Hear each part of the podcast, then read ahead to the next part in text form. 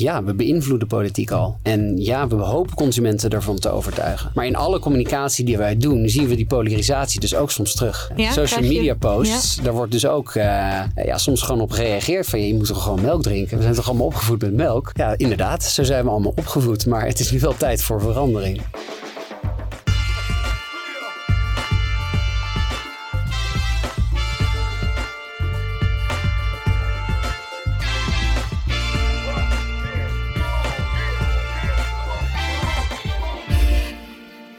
Goedemorgen, goedemiddag, goedenavond of wanneer je dit ook luistert. Welkom bij The Brief, een podcast over merken, marketing en content van Wayne Parker Kent.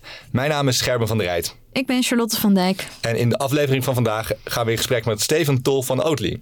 Geen jubileum, geen live opname vanaf een event, maar gewoon lekker in de studio. Ja, is ook wel eens lekker. Ja, dat voelt wel best wel lekker hè? Ja, nou het was wel leuk om dat eh, net even wat anders te doen en eh, ons nieuwe seizoen op een andere manier te beginnen. Even uit de bubbel. Maar nu eh, om in je vertrouwde studio te zitten is ook wel weer lekker. Ja, het is ook een stuk rustiger dan de laatste keer dat we wel in deze studio waren. Ja, nu maar met z'n drietjes in plaats van vijf. Ja, het is eigenlijk een beetje het gevoel alsof het nieuwe seizoen nu pas echt gaat beginnen. nu gaat het echt beginnen. Ja, Ja, nee, maar kom, we hebben naar één aanloop voor de nieuwe gast hebben we namelijk even een onderzoekje gedaan op kantoor. Ehm, Oké. Een berucht polletje Spannend. gedaan. Wie drinkt er havermelk en wie niet? En ehm, nou ja, we kwamen eigenlijk een beetje op 50-50 uit. ja. Ehm, dus nou ja, als dat eh, representatief is voor Oatly, dan eh, zou het eigenlijk heel goed moeten gaan. ja dus de helft van Was de het maar mensen... zo, was het maar zo. De helft van de mensen die eh, bij ons op kantoor cappuccino drinkt, die doet dat met havermelk. Ja, En er waren nog maar een paar mensen die überhaupt geen cappuccino dronken. Dus ja, moet goed gaan met jullie. Oké, werken. Maar ja, ik denk dat het nog wel veel werk aan de winkel is hoor. Maar daar gaan we het nog wel over hebben. ja ik, ik heb ook het idee dat wij natuurlijk niet geheel representatief Denk zijn ik voor de rest Nee, van ons kantoor staat binnen de ring, moet je je Ja, precies. Ja. Hey, voordat, we, ja. ja, voordat we met, eh, met Steven in gesprek gaan, laten we hem even kort aan iedereen eh, uitgebreid voorstellen. Laten we even lekker eh, jouw cv doornemen. Dus eh, daar komt hij. Steven Tol is nu misschien wel de meest duurzame marketeer van Nederland. Maar dat was niet altijd het geval. Hij begon zijn carrière aan de dark side als accountmanager bij Coca-Cola. Stapje voor stapje kwam hij op zijn gedroomde plek. Binnen Coca-Cola maakte hij al de stap van sales naar marketing. En bij Obrigado, dat we kennen van het kokoswater, kon hij zijn dorst in duurzaamheid lessen. Na ruim een jaar vertrok hij naar Oatly. Daar is hij head of marketing in de Benelux. En bevindt hij zich dus in het middelpunt van de tornado die over grootstedelijk haverkappie drinkend Nederland raast. We zijn heel benieuwd naar een kijkje onder de motorkap van een merk met een missie. En met een portfolio vol creatieve campagnes. Tijd dus om het onderste uit deze havermelkkant te halen. Welkom Steven. Dankjewel. Wat een introductie. Ja. Wat een verhaal ook. Ja, je hebt het allemaal zelf gedaan. hoe, hoe gaat het met je? Eh, het gaat goed. Ja, leuk eh, dat ik hier kan zijn vandaag. Ik heb er zin in. Dit is niet de eerste keer dat je in een podcast zit, eh, zei je net. Tweede keer. Tweede keer. Dus van zenuwen geen last. Nou, Klein beetje. altijd hè. maar we kunnen gewoon uitgebreid lekker ontspannen met elkaar in gesprek gaan over Oatly en ja, jouw weg daar naartoe zometeen. Absoluut, leuk. Voordat het zover is, eh, gaan we eigenlijk eh, altijd met de gast in, eh, in gesprek over een, over een vaste rubriek die we hebben. Ja. ja, elke week vragen we eigenlijk aan de gast: wat is de beste content die jij de afgelopen tijd hebt gezien, gehoord, eh, gelezen? Dus dat kan echt van alles zijn, van een podcast tot aan een serie of een boek of een artikel. En deze vraag willen we dus ook aan jou stellen. Ja, leuk. Nou, daar hoefde ik gelukkig niet heel lang over na te denken. Want eh, er was iets dat gelijk eh, in mijn hoofd sprong. En eh, dat was toevallig ook een podcast van Freakonomics. Dat kent iedereen denk ik wel. Ik was een paar weken terug met twee vrienden op een surftrip. En daar hebben we het altijd over allemaal hele, hele bijzondere dingen. En ook dus over duurzaamheid. En toen hadden we het over deze podcast in, specifiek. En die podcast die gaat over een boek van Charles C. Mann. En dat gaat over The Wizard versus The Prophet. En twee soort van wereldbeelden hoe je de wereld kan, eh, kan eh, verbeteren. En dat was echt, eh, vond ik heel fascinerend. Ik zal het even kort uitleggen. Dus de, de prophet is eigenlijk iemand die, die ziet dat de wereld naar de knoppen gaat. En die zegt, jongens, we moeten nu remmen. Geen economische groei, we moeten minder consumeren. En eventjes pas op de plaats. Maar de wizard daarentegen, die zegt, nee, we moeten juist innoveren. We moeten blijven ontwikkelen om juist die barrières te overkomen. Dus dat zijn eigenlijk twee hele verschillende persona's. Eh, een, een- ja, zeg het, een milieuactivist versus een technoloog. Ja, tech-optimist. een tech-optimist, precies. En uh, die twee beelden die zie je vandaag de dag nog steeds overal terug. In politiek en, uh, en in bedrijven. Dus dat was, uh, ja, vond ik een mooie. Ja. En als je dan naar jezelf zou kijken, welke van de twee ben jij dan het meeste? Ja, uh, ik denk dat ik toch wel het meeste de, de profit is, als ik heel eerlijk ben. Maar toch wil je dan ook wel graag een beetje de technoloog zijn en zo. Maar ik geloof dat we inderdaad wel een pas op de plaats moeten nemen. Maar er is ook iets in mij, en dat past natuurlijk ook heel erg bij Oatly, is dat we moeten innoveren en met nieuwe dingen moeten komen om bepaalde problemen op te lossen. Nou, een van die problemen gaan we het zo over hebben, denk ik. klimaatverandering. Maar. Uh, uh, ik probeer toch zelf ook wel ergens eventjes te minderen en ook uh, wat bewuster te lezen, te leven ja. als het ware. Dus eigenlijk ben jij, als ik het goed uh, samenvat, in je privéleven ben jij een soort van de, de prophet en in je werkzame leven ben jij meer de wizard. Ja, misschien wel. 50-50, ja. en en. Moet ik nog even over nadenken, okay. maar misschien wel. hey, dank, dank voor je tip. ik denk inderdaad een hele mooie voor alle luisteraars. We zetten hem, net als dat we dat elke week doen, in de show notes. dus luister je nu, denk je van, goh, ik wil deze podcast ook wel even terugluisteren. Uh, ik neem een kijkje op www.debrief.nl en daar vind je een linkje naar uh, de Freakonomics podcast die, uh, die Steven net aanraadde. En ook naar alles wat we zo meteen gaan bespreken. Gaan we nu door met het interview. Na je studie begon je als accountmanager bij Coca-Cola. In veel opzichten een wereld van verschil met wat je nu doet. Mm -hmm. um, ja. Hoe kwam je daar toen terecht? Um, nou ja, ik, ik, was marketing gaan studeren in de eerste plaats omdat ik wel gefascineerd raakte door het verhaal, vertellen van verhalen. En, en hoe moet je dat dan doen rondom merken? En misschien zou ik dan zelf een eigen bedrijf beginnen of ergens werken. Nou ja, dat wist ik natuurlijk allemaal nog niet. Maar dat aspect vond ik wel heel leuk. Nou, ik op zoek naar een marketingbaan en die kreeg ik niet. Die was niet te vinden. Maar toen kwam ik bij Coca-Cola terecht en uh, daar kon ik beginnen als accountmanager. En toen dacht ik van ja, maar dat is misschien ook wel interessant om eerst te leren hoe het is om een product te verkopen. En eigenlijk ook verhalen te vertellen. Uh, dus zo is dat een beetje gegaan eigenlijk. Ja, uiteindelijk ben je wel bent best wel lang bij Coca-Cola gebleven. Zeven jaar inderdaad. Uh, je hebt daar ongetwijfeld een enorme groei doorgemaakt als mens, maar ook als uh, professional. Absoluut. Hoe zou, hoe zou je die groei omschrijven? Um, hoe zou je die groei omschrijven? Nou ja, kijk, het, het, is natuurlijk een heel groot bedrijf waar, waar je echt enorm veel kan leren. Helemaal als je gewoon net van school komt, waar, laten we eerlijk wezen, toch niet zo heel veel leert van de echte wereld. Uh, vond ik dat echt heel erg interessant. Um, ik had geen ervaring met in een kleine organisatie werken, maar daar heb je gewoon in één keer met heel veel mensen te maken. Um, dus ik denk als er één ding is wat je heel goed leert bij zo'n organisatie, en dat zal bij alle grote organisaties zijn, is gewoon heel goed samenwerken. Hè? Met andere mensen kijken van hoe je iets kan doen. Uh, soms zit er ook een beetje politiek wat je moet leren. Um, dus ik denk dat je dat al, dat je, nou ik zeker als mens daar heel erg, uh, heel erg van geleerd heb. Ja, ja dat, dat is dan de, de menszijde van, uh, van je groei, zeg maar. Uh, je hebt binnen Coca-Cola ook een paar stappen gezet. Je ging van de, van de accountkant meer naar de, naar de marketingkant. Ja. Um, dat, dat was uiteindelijk altijd al het idee om daar terecht te komen. Hoe beviel dat in de praktijk? Uh, nou, heel goed. En het voelt voor mij nog steeds een soort van als het ideale pad. En je moet een beetje geluk hebben, denk ik. Maar uh, om te beginnen in, uh, in sales, weet je, eerst als, nou ja, als manager ben je dan. Hè, en dan account manager, echt onderaan de ladder, ja. precies. Um, dan wat meer naar de marketing. dan weer een vervolgstap in marketing. Begonnen zelfs in shopper marketing. Daarna wat meer, iets meer naar de brandkant gegaan bij Coca-Cola Company. Ja. dat is echt gek. Dus je krijgt in één keer alle facetten van een soort van zo'n commerciële organisatie mee. Ehm, van werken met klanten, supermarkten of uh, cafés, restaurants, uh, tot aan werken met uh, grote interne processen, productlanceringen, et cetera. Dus ja. ja. dat is mega interessant. Vond je dan in die marketing ook de, de creativiteit waar je naar op zoek was bij zo'n bedrijf als Coca-Cola? Um, ja, soms wel. Je moet daar wel voor vechten. Um, dus als je een goed idee hebt, weet je, daar, daar wordt zeker voor opengestaan. Maar wat ik al zei, je hebt met heel veel afdelingen mensen te maken. Dus dat vraagt wat overtuigingskracht. En, uh, en soms lukt dat. Um, ik denk wat wel één leuk voorbeeld hiervan is, is dat um, hey, kijk, bij zo'n organisatie als Coca-Cola wordt er heel erg veel point-of-sale materiaal gecreëerd en gebruikt. Um, maar wat mij op een gegeven moment een beetje begon te storen was de hoeveelheid plastic die als het ware de wereld in werd geholpen. En het was niet allemaal even mooi en een beetje plat als je het, uh, nou, als ik heel eerlijk ben. Mm -hmm. Dus ik ben gaan kijken van, uh, en natuurlijk met het team, van ja, van hoe kunnen we dat nou duurzamer maken en interessanter maken. Um, duurzamer in materiaal, maar ook duurzamer dat het langer, langer ergens zou, uh, zou staan. Nou ja, en het creatieve idee was toen van ja, laten we kijken naar waar ligt de heritage van Coke. En toen uh, uh, moest ik gelijk denken aan dat oude houten Coca-Cola kratje, weet je wel, wat je nog van op de, die paard... van de zwart-wit foto's. Ja, precies. Ja, ja, ja. Omdat die paard en wagens nog ziet staan uh, voor Olympisch Stadion. Erin. Met de glazen flessen erin. En dat is zo iconisch. Nou ja, toen hebben we eigenlijk dat ding gepakt en daar een hele nieuwe uh, materiaallijn omheen gemaakt. En dat was uiteindelijk zo'n succes dat uh, dat door heel Europa verspreid werd.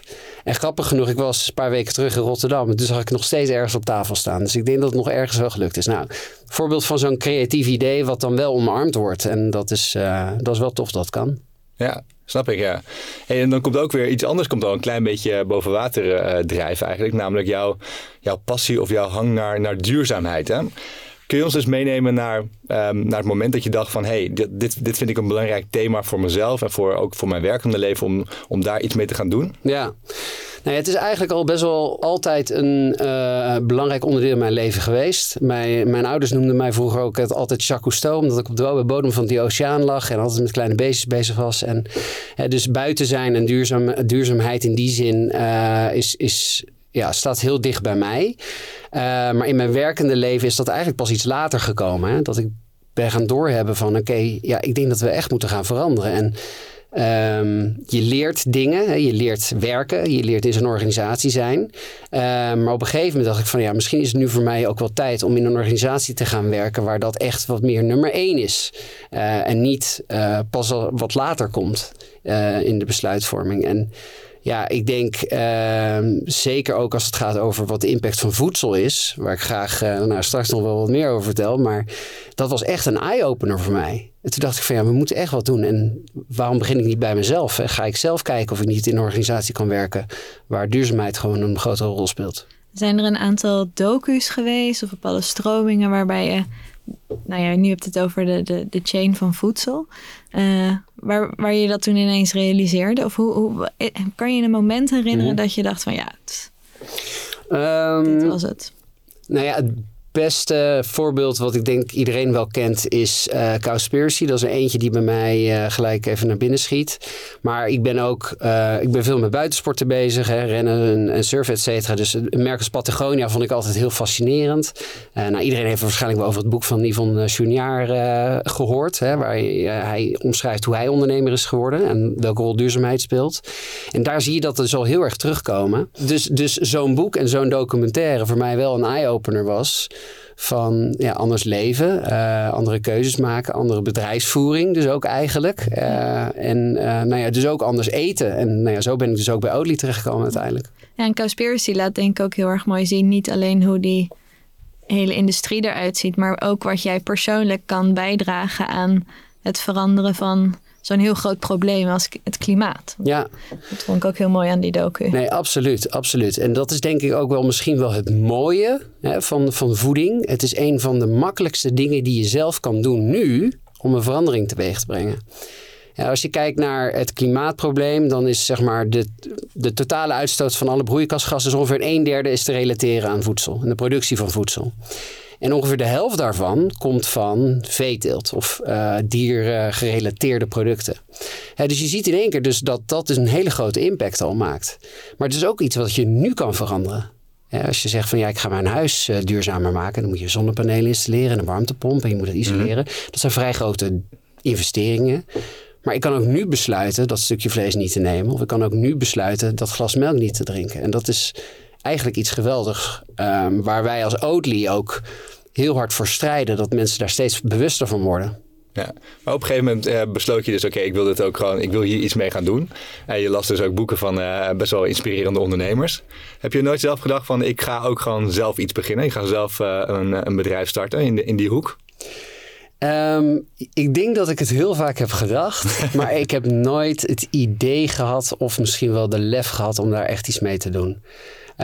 Um, ook omdat, weet je, in mijn carrière heb ik eens in de zoveel tijd een stap kunnen maken naar binnen een organisatie of naar een andere organisatie. En dat heeft mij altijd zo uh, geprikkeld gehouden dat ik ook nooit die urgentie heb gevoeld om op dat moment te doen. Misschien als het gauw idee voorbij was gekomen. Je ja, bent nog jong. Maar ja, nee, kan, komen. Hoe waardevol was het eigenlijk, want je hebt, niet, je hebt er niet heel lang gezeten, maar je hebt bij, bij Obligado gezeten. Ja. Hoe waardevol was dat, nou pak een beetje een jaar, hoe waardevol was dat voor je? Ja, dat was heel waardevol omdat het een totale andere organisatie was dan, een, uh, dan dan Coca-Cola. Het was veel kleiner. Uh, het was een product wat heel moeilijk is. Hè. Zeker kokoswater op dat moment was, uh, dus dan moet ik even heel goed nadenken, was ergens in 2018, 19 geloof ik. Uh, kokoswater was eigenlijk al een categorie die aan dalen was. Dus dan kom je in één keer als brandmanager bij een organisatie terecht waar je een merk moet gaan redden en een merk moet bouwen in een categorie die dalend is. Ja, meer, meer redden dan bouwen eigenlijk. Ja, ja en dat, nou ja, je, je, moet het, ja, precies, je moet het bouwen om het te kunnen redden, maar dat, dat, dat was mega uitdagend en niet even makkelijk in alle eerlijkheid. Dus, uh, um, maar wat zo leerzaam was, is dat omdat je dan dus die stap hebt gemaakt als een uh, als brandmanager, global brandmanager uiteindelijk, um, ben je heel dichtbij het vertellen van het verhaal. Ja, dus dan ga je ook naar Brazilië, waar kokoswater gemaakt werd. En ga je begrijpen van oké, hoe, hoe gaat dat dan? En hoe werken die boeren? En waarom is dat dan op deze duurzame manier gepro uh, geproduceerd? En dat, ja, daar, dat, dat, daar word je heel gepassioneerd van.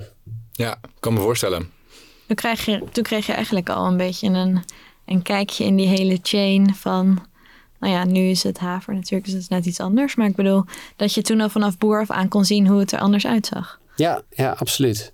Het is eigenlijk ook een, een beetje een toevalligheid dat ik ooit in de dranken terecht ben gekomen. En later ook wat dichter tegen landbouw aan zelfs. Uh, dat is nooit een hele grote passie geweest of zo als je kijkt uh, twintig jaar geleden. Maar ja, nu vind ik het echt, uh, echt geweldig en fascinerend. En ik vind het juist nu ook nog leuker dat we zo dicht tegen die landbouwkant aan zitten. omdat het iets heel puurs is. Het, het, romantische beeld van, van, van, van boeren en landbouw is natuurlijk ook iets heel moois. Nou ja, plantaardig voedsel is daar ook weer een oplossing van. En hoe tof is dat dat je dan een product kan creëren wat er heel dichtbij zit. Ja, kortere ketens. Ja. Mooi. Nou, dat brengt ons eigenlijk uh, al heel snel naar het bruggetje Oatly. Uh, voor het tweede deel van het interview. Ja, want voor, voor iedereen die Oatly niet kent, uh, dat zijn er vast nog wel een paar mensen. Kun je eens kort vertellen waar het merk voor staat? Ja, zeker. Dus Oatly is een, een haverdrank. Sommige mensen noemen het havermelk, maar dat mag natuurlijk officieel niet. Havermelk, uh, haverdrank is een uitvinding van Oatly. Bestaat al sinds de jaren 90. En dat hele organisatie is eigenlijk gecreëerd om uh, mensen het makkelijker te maken, beter te eten en betere levens te leiden zonder de aarde roekeloos te belasten. Um, hè, met andere woorden, van hoe kunnen we melk vervangen? Hoe kunnen we zuivel vervangen?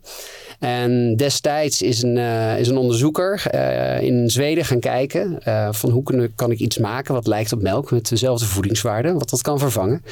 En hij kwam bij haver terecht. En uh, haver is dus ook eigenlijk het belangrijkste gewas wat achter Oatly ligt. En dat is ook dus waar we heel erg trots op zijn. En hij had eigenlijk een manier gevonden om ehm, de haver op te lossen in water. Um, waardoor je dus een groot deel van de voedingswaarde eruit kan halen. En kreeg je een, ja, een goedje in feite, wat heel erg lijkt op, op melk. Nou, en daar kan je weer allemaal andere hele mooie dingen mee doen. Dus het is een, een product wat... Uh, Waar, waar, waar duurzaamheid echt de kern is. En de tweede facet, en dat is denk ik waar de meeste mensen olie misschien wel van kennen, is natuurlijk de, de, de communicatie en de uitingen. En die twee facetten, duurzaamheid aan de ene kant en creativiteit aan de andere kant, dat is denk ik waar Oatly echt voor staat en waar we anders zijn dan anderen. Ja. ja, we gaan zo nog uitgebreid ook op die campagnes en die creativiteit gaan we nog inzoomen. Um, het voelt wel echt alsof Oatly een merk is met een, met een missie vanaf het begin, begin af aan. Hoe zouden jullie die missie uiteindelijk omschrijven? Hebben jullie gewoon een einddoel voor jullie in gedachten? Um, ja, het hele voedselsysteem willen we helpen veranderen. Naar een meer plantaardig voedselsysteem, waar plantaardig eten de norm is. Um, dat zou denk ik de kortste manier zijn om het te omschrijven. En dat is een vrij grote ambitie, uh, maar wel één die nodig is voor de redenen die ik al eerder omschreef. Ja, en dat proberen jullie dan te doen met haverdrankjes als, uh, als wapen, zeg maar. Ja, ja, ja om, om zuivel te vervangen, inderdaad. Ja, ja mooi. Ja, en nou ja, om die missie voor elkaar te krijgen, moet je soms ook zaken doen met de, de grote boze wereld. Uh, een tijdje geleden gingen jullie in zee met Blackstone, een groot investeringsbedrijf, eigenlijk wereldwijd. Nou ja, dat ook in verband wordt gebracht met minder duurzame initiatieven. Um, daar ontstond toen nog wel wat heisa omheen, vanuit, ook vanuit de Oatly-kant, in ieder geval de klanten. Ja. Um, waarbij jullie als Oatly heel duidelijk aangaven dat het juist een positieve ontwikkeling is. Um, om met een groot bedrijf als Blackstone samen te werken, omdat hij ziet dat nou ja, duurzame ondernemingen ook rendement kunnen opleveren. Um, nou ja, en dat je impact groeit als je met de grote jongens werkt uiteindelijk. Ehm, nou, ik vond het niet alleen mooi om te zien dat deze verschuiving in de investeringswereld plaatsvindt. En dat er dus ook meer groene initiatieven inmiddels uh, nou ja, het grote geld halen. Maar ook om te zien hoe jullie communicatie zo transparant verliep. Met jullie ja, toch wel teleurgestelde Oatly-klanten, sommige. Sommige, ja. Um, rondom dat onderwerp. En hoe jullie dat nou ja, eigenlijk continu aan het uitleggen waren van waarom jullie dat deden. Um, ja, en waarom jullie deze keuze gemaakt hadden. Is deze transparantie dan ook onderdeel van jullie marketingstrategie? Ja, absoluut. Het is eh, denk ik eh, de kern ervan. Ehm, dus, dus als je grote beslissingen neemt, dan zijn we er altijd heel erg transparant over van waarom we dat dan doen. En als er discussie ontstaat, dan uh, lopen we er niet van weg. Dan, dan gaan we graag in gesprek waarom wij denken dat een bepaalde beslissing de juiste is. Um, en uh, ja, soms maak je wel eens, uh, wel eens fouten. Hè? Ik heb een heel goed voorbeeld van een, uh, van een campagne waar we, die we vorig jaar hebben gedaan. die gaat over ontbijtactivisme. En toen hadden we allemaal hele toffe stickers laten maken. En van die patches die je op je denim jack kan, kan naaien als het ware. Met allemaal slogans erop. Slogans als 100% vegan, 10% of the time. Or early morning activist. Nou ja, allemaal slogans die draaiden om het feit van ja, je hoeft niet volledig vegan te worden. Je kan het ook even alleen in de ochtend doen. Ook dat helpt. Ook dat helpt. Alle kleine beetjes helpen. Nou, en daar hebben we ook best wel wat uh, ja, backlash is dan het woord over gekregen. Want de, de, een deel van de hardcore vegan community die zei van ja, maar je kan helemaal niet parttime vegan zijn. Dat is een volledige belediging van, van wat wij proberen te doen. En ergens snap ik dat heel erg goed. Uh, en daar hebben we dus ook eventjes een kleine uh, verontschuldiging moeten plaatsen van dat we dat uh, niet zo goed hadden ingeschat. Uiteindelijk wat we proberen te bereiken is natuurlijk nog hetzelfde. Hè? Ja. We staan nog steeds achter wat we willen bereiken. En dat is namelijk van het is niet allemaal zo zwart-wit laten we nou beginnen kleine stappen te aan te moedigen en begin bij het ontbijt. Dus uh, nou, dat is dan een voorbeeld waar ook wat transparantie voor nodig was. Ja, ja. Nou ja, en ik vind het ook wel een mooi voorbeeld als je dan kijkt naar hoe jullie dat hebben gedaan met die investeringen. Um, je hebt het nou eenmaal nodig. En hoe mooi is het dat je bij zo'n groot investeringsbedrijf het ook weg kan zetten naar de duurzame initiatieven. In plaats van dat het naar een ander eh, bedrijf zou gaan. Dus wat dat betreft alle beetjes helpen in deze zin. En, en die, om die verandering ook mogelijk te maken. Zeker, maar voor die shift in het voedselsysteem is echt heel veel nodig. Hè? Daar moet je op, in, in alle lagen van de samenleving en in alle facetten moet je daar een verandering teweeg brengen. En dat begint bij uh, hoe eh, consumenten keuzes maken als ze iets kopen. Uh, tot ehm, welke producten er in de supermarkt liggen. Hoe politiek bedreven wordt. Welke wetten er zijn die het makkelijker of moeilijker maken voor plantaardige producten om te groeien. Uh, maar dus ook uh, binnen het grote kapitaal. Uh, uiteindelijk moet ook de financiële wereld mee om dit soort bedrijven te kunnen ondersteunen. ik heb onlangs ook met een, met een andere ondernemer gesproken die een plantaardig mer merk heeft. En het is zo lastig soms om kapitaal te krijgen. Ja, dus juist dit soort initiatieven helpen daarbij. Ja. Ja, ik vind, ik vind het een mooi verhaal en ik geloof er ook wel echt in. Maar ergens klinkt het ook wel een klein beetje als een, als een spin. Snap je dat? Mm hoor je dat vaker? Uh, nee, niet echt. Nee. Nou, ik bedoel in die zin, wat ik, weet je, uh, wat Charlotte ook al zei, is dat er is zeker wel wat discussie over geweest. Maar die discussie is veel gebalanceerder dan uh, misschien sommige mensen denken. Hè? Want er zijn voor- en tegenstanders. Ja. En uiteindelijk komt het neer op van ja, geloof je erin dat dit de weg is naar verandering? En ja, als je het daar niet mee eens bent, dan heb ik daar, hebben wij daar begrip voor. Maar dit ja. is de weg die, die we gekozen hebben. En ik weet dus niet of een spin dan het juiste, de juiste omschreven schrijving is. Als, nee. we, als we zo transparant zijn geweest. Tenzij je denkt dat we iets achter hebben gehouden natuurlijk. Nou, kijk, dat is altijd moeilijk achteraf zeggen natuurlijk. Wat ik je wel hoor zeggen net met het voorbeeld met, uh, met het ontbijt, zeg maar. Ja. Is dat de backlash komt vanuit een hoek die uh, de wereld nogal zwart-wit ziet. Um, en dan denk ik van, ja, de wereld is inderdaad niet zwart-wit. Ja, dat zei ik overigens niet. Hè? Ik zei niet, dat komt nee, uit een hoek die het zo ziet. Dat nee, zei ik niet. Dat, maar... dat, zei ik. Nee, dat zei ik. Nee, maar de, vegans, de, de, de reactie van de vegans op, ja. de, op jullie actie was inderdaad, het is, nee, je, je kan geen part-time vegan zijn. Dat betekent een beeld van, hey, je bent het wel of niet. Dus nou, mijn aanname is dan, dat is zwart-wit. Um, mijn woorden. uh, maar wat ik dan, uh, en dan denk ik inderdaad, het gaat uiteindelijk ook om je intenties. Ja. En, en als die goed zijn en als je inderdaad er iets goeds mee doet, ja. dan, dan, dan zou de wereld daar toch gewoon blij mee moeten zijn. Um, dat is hoe wij er ook naar kijken. Ja. Absoluut, absoluut. Want het gaat heel lastig te zijn om als een soort van dogma veganisme bij iedereen op te leggen. Hè? Dat, Precies. dat, dat werkt niet. Hè? Met zoveel dingen, hè? Zoveel initiatieven die er zijn om eh, de maatschappij duurzamer te krijgen, kan je niet altijd opleggen. Dus de manier van Oatly is van oké, hoe kunnen wij juist mensen enthousiasmeren en laten zien welke mogelijkheden er zijn om, in ons geval, plantaardiger te leven. Hè? Welke keuzes je kan maken. Ja. Ehm, want anders schrik je mensen alleen maar weg. Ja. En dat, dat zien we heel vaak gebeuren. En, en hoe zie je, je noemde het net al even, dat ook politiek hier een onderdeel van is in deze Ja. schakel. Ehm, zo zijn er bijvoorbeeld wetten dat je niet alles melk mag noemen of niet alles eh, plantaardige kip mag noemen, omdat het niet echt kip Het is een haverdrankje Oatly, geen havermelk. Precies, precies. Ehm, hoe zie je de rol van de overheid hierin om die bewustwording te creëren? En er is natuurlijk een eeuwenlange lobby geweest rondom melk. En Ja. in de EU is het nog steeds een groot ding. Eh, hoe zie jij dat?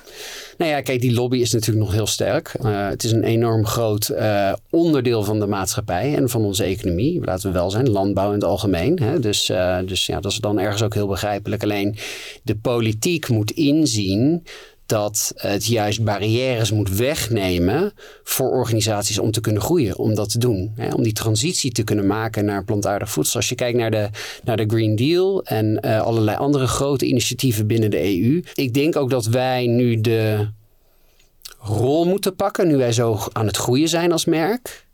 En dus ook langzaam wat meer macht gaan krijgen. Moeten wij die, die, macht, of, eh, die rol pakken om de overheid daarvan te overtuigen. En moeten wij dus ook investeringen doen om eh, andere partijen, eh, andere organisaties mee te krijgen. En een heel goed voorbeeld is bijvoorbeeld eh, januari vorig jaar hebben we een grote campagne gedaan rondom, eh, dat heette AM171, Amendment 171. Dat was de naam van het amendement wat bij de EU lag, wat het nog moeilijker zou gaan maken voor plantaardige producten om zich te vergelijken met zuivelproducten. Het was een beetje hetzelfde als de, de burgerban. Hè? Dat je een plantaardige burger geen burger meer eh, zou mogen noemen. Het is niet hetzelfde, maar meer als, eh, als context. En dat zou dus de groei van plantaardige bedrijven echt in de weg staan. En eh, toen is er een hele goeie, hebben wij een hele grote campagne gevoerd, ook samen met andere organisaties. En daar zie je dus hoe belangrijk het is om nog aan samen te werken. Ja. Om de politiek ervan te overtuigen dat dit een slecht idee is. Nou, wij deden dat dan wel op echte olie manier. Dus, ehm, hè, dus als dat wetsvoorstel aangenomen zou worden, zouden we bijvoorbeeld niet eens in dezelfde verpakking mogen zitten als melk. Eh, dus hebben wij allemaal eh, wasmiddelspuitflessen gemaakt. En zijn we die naar allemaal influencers gaan sturen van hey, als dit wordt aangenomen, dan zit de haverdrank straks in deze flessen. Dan kan je hem straks in je koffie kan je spuiten. hem straks in je koffie spuiten. En dat, dat vinden mensen gewoon hilarisch. En dat heeft een enorme eh, ehm, beweging teweeggebracht. Waardoor er bijna 500.000 eh, mensen hier een handtekening voor hebben gezet. Ja. Met als resultaat wetswijziging van tafel. Ja, en, en dit kenmerkt jullie natuurlijk wel. Als ik denk, denk aan Oatly en alle outdoor eh, campagnes die jullie hebben, is het altijd super origineel. Het is heel veel tekst en het is eigenlijk niet iets wat heel traditioneel is. Want als je in één seconde bij, voorbij zou fietsen, dan kan je echt niet helemaal lezen wat er op zo'n hele, heel billboard staat. Dus dat was ook juist weer heel anders ten opzichte van andere merken. Ehm, waarom is creativiteit voor jullie zo belangrijk in deze missie? Ehm, nou ja, dat begint eigenlijk bij het begin dat toen eh, onze CEO deze organisatie verder ging brengen. Een van de eerste dingen eh, die hij heeft gedaan is eh, John Schoolcraft aannemen. Onze Chief Creative Officer is dan officieel zijn titel. Maar zijn filosofie was creativiteit moet de kern zijn van de organisatie. En naast sustainability, maar want dat was het al. Ehm, en we moeten ons eigenlijk niet gaan gedragen als standaardbedrijven. Want daar komen we echt niet mee verder. Want uiteindelijk, als je het, als je het heel plat slaat, is het een best wel saai product. Hè? Het wordt gewoon eh, gemaakt en eh, het is een wit goedje in een pak. Dus hoe kunnen we dat groter maken? En hij begreep gewoon dat creativiteit echt heel erg belangrijk is. En dat is doorgevoerd in alle lagen van de organisatie. En dat is echt waanzinnig om te zien. En ik denk dat dat ook een van de redenen van het succes is. Ehm, en de, eh, ja, onze, onze eh, creatieve afdeling, dat wordt de Oatly Department of Mind Control, eh, wordt dat genoemd. Ehm, die zijn dus ook continu bezig met hoe kunnen we alle normen breken. En hoe kunnen we ons anders gedragen? En dat met als resultaat dat soort reclame. En dat valt op. Ja. Dus het werkt wel, gelukkig. Ja, en wat is jouw favoriete eigen campagne, reclame die je voorbij hebt zien komen door de jaren heen? Nou, die, uh, die ontbijtcampagne met al die patches die ik eerder noemde, dat was wel, uh, was wel een topper. Want die was wel echt heel groot en zo zichtbaar. En een uh, hele fotoshoot omheen gedaan met allemaal hele oude, oude mensen die allemaal hele vette denim jacks dragen die helemaal volgeplakt zijn met die patches met allemaal activistische statements erop. Dat was zo zichtbaar in het straatbeeld. Vond ik heel tof. Ja. Ik weet niet of het de meest effectieve is geweest, maar uh, het was wel de meest zichtbare waar we ook heel veel positieve reacties op hebben gekregen. Ja. Hoe, uh, hoe komt zo'n gemiddelde Oatly-campagne eigenlijk tot stand dan? Gebeurt dat allemaal in, uh, in, in Zweden, ver weg, in dat uh, Department of Mind Control, of hoe je hem ook noemt? Gebeurt het allemaal daar? Of heb je lokaal ook nog wel iets in de havermelk te brokkelen? Sorry, slecht um, um, nee, dus de, de creatie komt wel echt voornamelijk bij onze creatieve afdeling in, in, in dit geval Zweden vandaan. Hoewel we trouwens steeds meer creatieven ook op andere plekken hebben werken. En we hebben onlangs een nieuw kantoor geopend in Amsterdam en we hebben hier ook allemaal creatives zitten um, die uh, op verschillende campagnes werken. Um, maar hoe wij eigenlijk samenwerken is dat we hebben hier onze commerciële afdeling en uh, wij proberen te identificeren wat er speelt in de maatschappij. Um, we werken met een PR-bureau samen. Um, we kijken natuurlijk wat er uh, bij consumenten gebeurt en bij klanten. En die meer strategische input gaat eigenlijk als brief naar onze interne creatieve afdeling. Ja, en ik, kan me, ik heb nooit in een reclamebureau gewerkt, maar ik kan me voorstellen dat dat op een vergelijkbare manier behandeld wordt.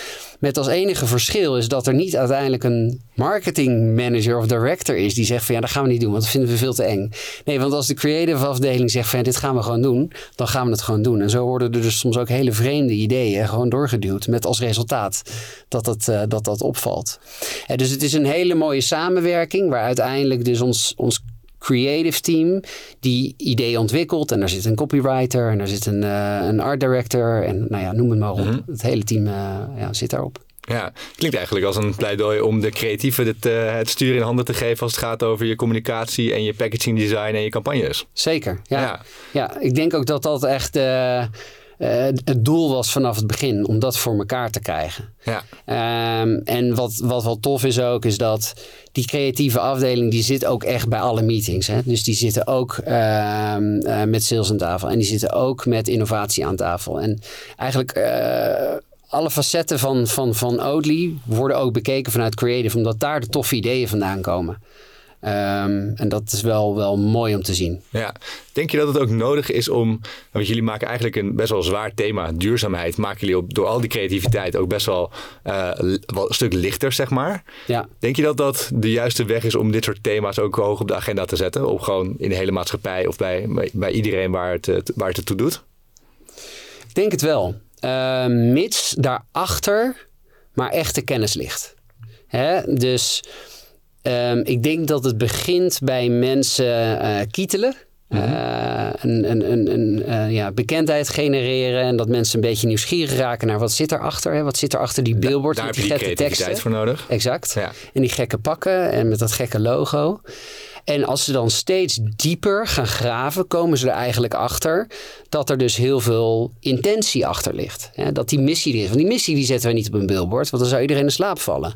Nee, daar kom, je, daar kom je achter op het moment dat je naar bijvoorbeeld de website gaat of wat dieper in een campagne duikt. Uh, en dan kom je er ook achter dat we een hele grote sustainability team hebben die echt serieuze ambities heeft. Um, en, en dat we heel veel initiatieven ontplooien, ook met boeren bijvoorbeeld, en onderzoeken doen om juist er te kijken hoe we die transitie kunnen stimuleren. En, en dat is denk ik het toffe eraan. Dus het begint eigenlijk een beetje oppervlakkig misschien mm-hmm. wel... met echt creativiteit en een goede dosis humor. Maar al heel snel kom je waar het echt toe doet. Ja, het moet geen lege huls zijn. Nee, het moet precies. niet alleen maar aandacht trekken... en aandacht Precies. afleiden van eigenlijk niks, zeg maar. Precies. Ja. En dat is lastig hoor, want uh, bijvoorbeeld met zulke, zulke campagnes... die over politieke dingen gaan, wetswijzigingen, et cetera... Ja, hoe ga je dat in godsnaam aanpakken? Hoe ga je dat vertellen? Hoe ga je ervoor zorgen dat mensen dus enthousiast hierover worden en je supporten? Ja. Nou ja, en hier zie je weer dat dus creativiteit en slimme oplossingen daar uh, een antwoord op zijn. Ja, nee, ik vond die, dat voorbeeld wat je net gaf, die uh, uh, AM171-campagne, vond ik wel een mooi voorbeeld van hoe je dat inderdaad ook op best wel hoog politiek niveau Ja. voor elkaar kan krijgen. Ook als je, als je de krachten, krachten bundelt. Ja. Jullie worden daarin wel in die strijd natuurlijk best wel nog uh, tegengewerkt door een, uh, door best wel machtige zuivellobby. Wat denk je dat er moet gebeuren om die, die strijd uh, uiteindelijk te, te winnen in jullie voordeel? Um, nou ja, uiteindelijk moeten gewoon meer mensen dit soort, dit soort producten gaan kopen. En niet alleen olie, maar ook alle, alle andere producten die er zijn. En um, moeten de bedrijven die daar dus uiteindelijk die groeien, die moeten die macht en die verantwoordelijkheid ook nemen. Om dus, ja, wat ik al eerder uitleg, op al die lagen van de samenleving uh, die verandering teweeg te brengen. Dus ook in de politiek. Um, en bij de consument, en bij de supermarkt, uh, en in de reclamewereld, overal. Ja, maar uiteindelijk moeten mensen gaan stemmen met hun portemonnee dus ook. Dat is, ja, dat is, dat is, ja, kijk, het moet op, op alle fronten gebeuren. Maar stemmen, stemmen met de portemonnee is een heel krachtig, uh, krachtige beweging, ja. ja. Maar jij, jij bent natuurlijk nu marketingmanager van Benelux, um, waarbij Nederland de grootste markt is. Um, maar er gebeurt nogal wat op het moment in Nederland. Zeker als het gaat om boeren en als ja. het gaat om nou, überhaupt stikstofcrisis, maar ook uh, melk in zijn algemeen. Hoe staat Oatly hierin? En ik kan me ook voorstellen dat het namelijk heel veel tegenstanders oproept. Die dan juist zeggen: nee, we zijn heel erg voor de boeren, dus ga weg met die havermelk. Nou ja, kijk, ik denk dat, het, uh, dat er duidelijk is dat er over het algemeen wat meer polari polarisatie aan het plaatsvinden is. Hè. En ik denk ook dat dat de hele uh, beweging rond de stikstofcrisis alleen maar heeft aangewakkerd. En dat is echt een hele slechte zaak. Um, en het is best wel lastig om, om te bepalen hoe je als toch wel commerciële organisatie daar een rol in gaat spelen. Uh, je moet ook niet vergeten dat wij zijn eigenlijk een, een, organisatie met roots in Zweden. Gaan we ons dan bemoeien met, uh, met de stikstofcrisis hier, hier in Nederland? Maar ik denk dat we als organisatie in het algemeen kunnen zeggen van ja, we moeten daar een rol in gaan spelen. Maar je moet wel je plaats kennen. En nou ja, dat, dan kom je een beetje, terug op wat ik net al zei. Van oké, ja, we beïnvloeden politiek al. En ja, we hopen consumenten ervan te overtuigen. Maar in alle communicatie die wij doen, zien we die polarisatie dus ook soms terug. Ja, Social media posts, ja. daar wordt dus ook uh, ja, soms gewoon op gereageerd van je moet toch gewoon melk drinken. We zijn toch allemaal opgevoed met melk. Ja, inderdaad, zo zijn we allemaal opgevoed. Maar het is nu wel tijd voor verandering. Ja. En het is grappig als je dus bijvoorbeeld met, uh, met influencers samenwerkt. Uh, we proberen altijd heel origineel te zijn. Nou ja, soms uh, werk je met een influencer die een iets wat meer mainstream publiek heeft. Uh, en uh, dan zie je dus inderdaad die, die reacties soms veel heftiger zijn. Maar ja, dat is ook gewoon wat het is. Dat is ook helemaal niet erg. Ja, die discussie denk ik alleen maar goed. Ja, en zo vroeg, zo jong mogelijk beginnen eigenlijk. Ja. Vorige keer vertelde jij van, dat je ook geprobeerd had om de havermelk bij de schoolmelk te krijgen. Ja. Ook daar ontstond wat uh, roemer rondomheen. Ja, ja zeker, zeker. Ja, dat was een uh, recente campagne van uh, net voor de zomer. Ehm, waarbij op dit moment schoolmelk wordt ook, is, is heel hard gesubsidieerd. En is ooit, ooit, ooit bedacht om, om meer melk naar scholen te krijgen. Nou ja, op zich destijds een nobel initiatief. Maar ehm, ja, de tijd is gekomen dat we nu al snappen van, ja, dat, dat er een verandering nodig is. Dat mensen meer plantaardig moeten eten. Dus waarom zou plantaardige zuivel, als ik het even zo mag noemen, niet daar ook een onderdeel van zijn. Dus toen hebben we een hele grote campagne, ook wederom door heel Europa uh, gevoerd, om uh, plantaardige uh, producten een onderdeel te maken van dat schoolmelkprogramma. Zodat in, in feite ook dit soort producten van de subsidie kunnen genieten en mensen de keuze krijgen als zij niet willen of niet kunnen drinken, een ander product te nemen. Nou. Maar hoe werd het ontvangen? Uh, nou, dat werd in, zekere zin heel goed ontvangen. Uh, maar ook daar zie je wel een beetje polarisatie. Ook zeker schoolmelk is iets wat mensen nog van vroeger wel kennen. Uh, het is in Nederland iets kleiner geworden eh, als je het vergelijkt met 20, 25 jaar geleden. Maar dat is misschien ook iets wat, waar een soort van nostalgie omheen hangt. En als je daar dan aan zit, dat is voor sommige mensen heel, heel moeilijk. Uh, wat ook wel grappig was, en uh, daar hebben we wel wat van geleerd, is dat sommige mensen dachten dat wij melk wilden vervangen. Hè, dat we het eruit wilden halen. Nee, dat was niet de intentie van de campagne. Nee, de intentie was, het moet er een onderdeel van zijn. Inclusief. Ja, zodat je de keuze hebt. Exact, ja. Of eigenlijk je ouders de keuze hebben. Ja, daar komt het uiteindelijk natuurlijk ook neer. ja, eigenlijk wel. Hey, um, uh, we stippen het eigenlijk al een paar keer een beetje stiekem aan. Kijk, jullie denken, uh, jullie hebben uh, als Oatly heb je de, de, ja, de grootstedelijke bubbel heb je wel echt voor je, voor je gewonnen, denk ik. Um, daar kleeft ook een bepaald gevaar aan. Namelijk dat je zo ja, sterk geassocieerd wordt qua merk en qua product met, met, die, met die groep mensen. Terwijl als, je, als we het hebben over jullie missie, is het van belang dat je zoveel mogelijk mensen gaat bereiken. Hoe ga je nou zorgen dat je uit die, uit die bubbel breekt en ook zeg maar relevant wordt op het platteland of buiten de grote steden? Ja, um, nou ja, ik denk dat we dan moeten blijven doen wat we doen. Het is doordat we op grote steden hebben gefocust en doordat daar bepaalde trends op staan, ontstaan, wordt het dus ook daardoor omarmd hè, door die groep mensen. En dat is helemaal, niet, dat is helemaal niks, niks verkeerds aan. De, we hopen dat dat een uh, effect gaat hebben op de ringen eromheen zodra je dus uh, nou ja, alle hipsters al hebt gehad en mhm. alle veganisten en alle mensen die, uh, die gezonder en duurzamer willen leven, die hebben we. Um, nou, dan, wat is dan de volgende stap? En ik, ik geloof er wel in dat de communicatie en de eerlijkheid die we hebben en de transparantie daarbij gaat helpen. Maar dat heeft wel tijd nodig. Maar gaan jullie dan ook je, je, marketingmiddelen meer inzetten uh, buiten de grote steden binnenkort bijvoorbeeld? Of ga je gewoon je efforts op, ga je andere influencers bijvoorbeeld uh, proberen te, uh, mee samen te werken?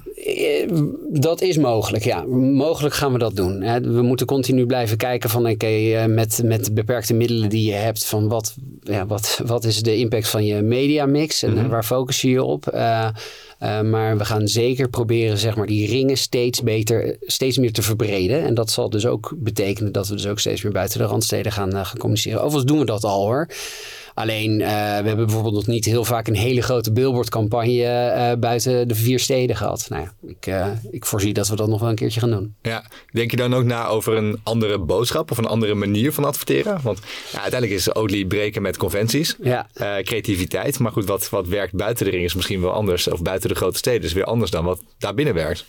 Ja, dat zou kunnen. Alleen zo wetenschappelijk bekijken we het niet. ben ik ook heel eerlijk in. Nee, nee, nee. Want, want zodra we continu gaan luisteren naar wat de buitenwereld wil, dan worden we hetzelfde als wat iedereen doet. Dus ik denk juist door heel dicht te blijven bij wat we zijn, en wel door middel van creativiteit te blijven vernieuwen. Dus niet de hele tijd dezelfde dingen te blijven doen, bedoel ik dan. Eh, hoop ik dat we ook die groep mensen steeds meer gaan aanspreken. Ja. Maar als we ons gaan conformeren aan uh, alle tradities van uh, marketing en media en wat alle andere grote FMCG-bedrijven doen om misschien wel die groep aan te spreken, dan worden wij net zoals hen. En dat is niet wat we willen. Nee, dan ga je het nooit winnen. Precies. Nee. En jullie maken alleen producten van haver op het moment? Ja. Um, ben je niet bang dat dit te beperkt gaat zijn? Je ziet nu al dat er zoveel andere varianten van plantaardige mhm. zuivel op de markt is. Van erwten tot soja tot...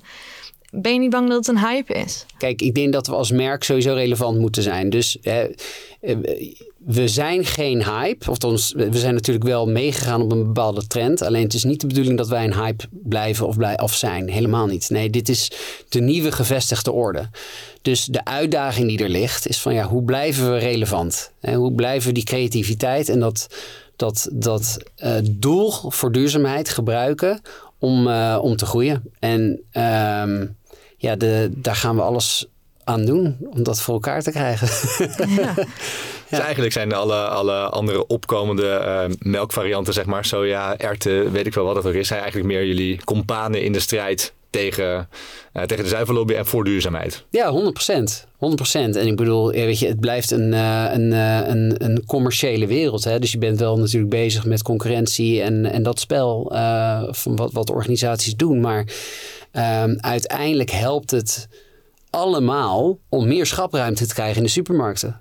Om meer geld aan te trekken. Om uh, te zorgen dat consumenten nog meer geld spenderen aan het product. Waardoor de schaal omhoog gaat en de producten uh, goedkoper kunnen worden, hopelijk. Uh, zodat je nog beter kan concurreren met de dierlijke varianten. Dus ja, nee, zeker. We moedigen dat heel erg aan. Het gedrag aan te passen eigenlijk. Absoluut, ja. ja. Over gedrag gesproken, wat is eigenlijk het best verkochte Oatly product? Is dat de barista versie van, uh, van de havermelk? Omdat ja. Die, ja, dat is hem wel? Ja, zeker. Ja, ja, ja. By far? By far. Oké, overal, maakt niet uit. Platteland, grote stad? Overal, ja, ja zeker. Maar goed, inmiddels uh, is het portfolio wel uh, redelijk uitgebreid. Uh, we hebben oatgurts, hè, we mogen geen yoghurt zeggen, dus het zijn nee. haver, havergurts. allemaal soorten spreads voor boterhammen, verschillende, verschillende andere haverdranken.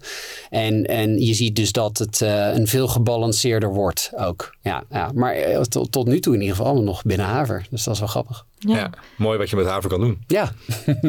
En hoe zie je dat in Nederland ten opzichte van de rest van de wereld? Zijn er andere verschillen die je kan zien van... Nou, Nederland is natuurlijk per traditie best een melkland. Daar zijn we ook heel lang heel trots op geweest. Um, misschien, ik weet, ik weet, niet hoe trots we daar nu nog op zijn, maar dat was het in het begin wel. Zie je dat dan ook in je analyses terug als je bijvoorbeeld kijkt naar ik wil Zweden, hoe, hoe dat anders genuttigd wordt en hoe je daar anders op in kan spelen? Um, nou ja, ja, zeker. Je ziet wel nuances. En, uh, Nederland is zeker een heel groot zuiverland. En dat is het nog steeds. Dus dat zien we, dat zien we heel erg. Uh, en, maar in Scandinavië wordt ook echt heel veel zuivel, uh, zuivel geconsumeerd. Zweden was natuurlijk de geboortegrond van, van, van Oatly. Dus daar is het al echt al heel erg groot. En dus, dus een hele andere dynamiek. Uh, maar bijvoorbeeld Finland is een, is een land waar enorm veel zuivel genuttigd wordt en ook uh, geproduceerd wordt. Dus daar zie je wel wat uh, gelijkenissen. Ja, ik denk, weet je, er zijn gewoon nuances in, in als je op, op Europees niveau kijkt. op mondiaal niveau zijn er inderdaad hele grote verschillen.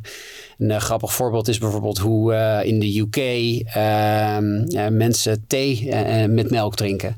Ja. En toen was er ooit een keertje een een schrijver, geloof ik, die, die schreef in een of ander essay dat, uh, dat hij haverdrank in zijn thee echt het goorste vond wat hij ooit had gedronken. Devil's diarrhea noemde hij het, geloof ik. Ja, dat was voor ons wel een mooie reden om daar eens in te duiken. Van ja, is dat nou echt zo? En wat vinden mensen daarvan? En daar is, uh, daar is de Tea-report uitgekomen. Dus dat is een soort van cultureel uh, inzicht wat wel heel grappig is om in te duiken. Uh, T-report? De T-report, ja. ja, ja. en wat staat daarin? Het is, een, het is een, eigenlijk een videoserie waarbij, uh, waarbij ons editorial team uh, in Groot-Brittannië is gaan onderzoeken van hoe belangrijk is thee voor de Britten en wat is de rol van, van melk of haverdrank daar dus in. En wat vinden ze nou van? En daar is een heel eerlijk, transparant videoreeks uitgekomen die je echt moet kijken, want het is hilarisch. Uh, van mensen die het uh, best prima vonden om haverdrank in een melk te, of in een thee te gooien. Maar er waren ook mensen die het gewoon echt niet, niet te zuipen vonden. Dus ja, dat komt bij Engelsen niet aan hun thee nee, nee, nee, nee. Nou ja, en dat is wel interessant. Dus, dus daar kwam bijvoorbeeld dan ook uit van oké, hoe kunnen wij als Olie zijn, als het zo'n zo'n belangrijk uh, gedrag is... Ja hoe kunnen we ervoor zorgen dat mensen dan dus wel Oatly uh, gaan Geen barista-versie, maar een thee-versie. Nou, bijvoorbeeld. Of uh, is die barista dan wel of niet geschikt? Nou ja, dat soort vragen. Welke gooi je daar in je thee inderdaad? Ja, precies. Exact, ja. Uh, en, in, en in Azië is het natuurlijk ook weer heel erg anders. Dus ja, dat is wel leuk. Leuk. Heb je nog, um, heb je nog dromen voor Oatly, voor de nabije toekomst? Wat kunnen we verwachten? Wauw, ja, nou ik denk dat mijn droom is zeker dat inderdaad in, uh, in heel Nederland, in elk dorp, uh, in elke grote stad, uh, mensen. Ehm, nou ja, als ze Oatly kopen, dan is dat een bewijs van dat dus de methode werkt en dat mensen er bewuster van het worden zijn. En dan is het geen hype meer, dan is het een verandering. En uh, dat zou voor mij de grote droom zijn. En zolang we onze creativiteit kunnen, kunnen blijven behouden in het communiceren, dan maakt dat mijn werk echt heel erg leuk. Ja. ja. Klinkt als een uh, mooi streven. Ja, zeker. Zeker. Hey, dankjewel voor je tijd, uh, Steven. Voor je tijd, voor het gesprek. Ik vond het uh, mooi om eens ja, dieper op het merk en al jullie activiteiten in te zoomen. Thanks, dankjewel. Ik vond het ook leuk. Ja, dankjewel. Onze volgende gast trouwens, die heeft een imperium gebouwd op, op jullie product. Dat is Jonas van de Havermelk Elite. heb je nog, wil je nog wat tegen hem zeggen, wat we kunnen meenemen in de volgende aflevering? nee, maar ik, vond het wel, ik vind het wel leuk wat hij doet. Dus we kijken zeker even mee. goed zo, goed zo. heb je nou geluisterd? En wil je wat teruglezen, dan kan dat uh, zoals altijd uh, in de show notes die je vindt op www.debrief.nl. We danken ook weer Wayne Parker Kent voor het mogelijk maken van deze podcast. de redactie was in handen van Daphne Oudeman. Productie was van Paul. we waren in de Smet Studios en de volgende show is over twee weken. Tot dan.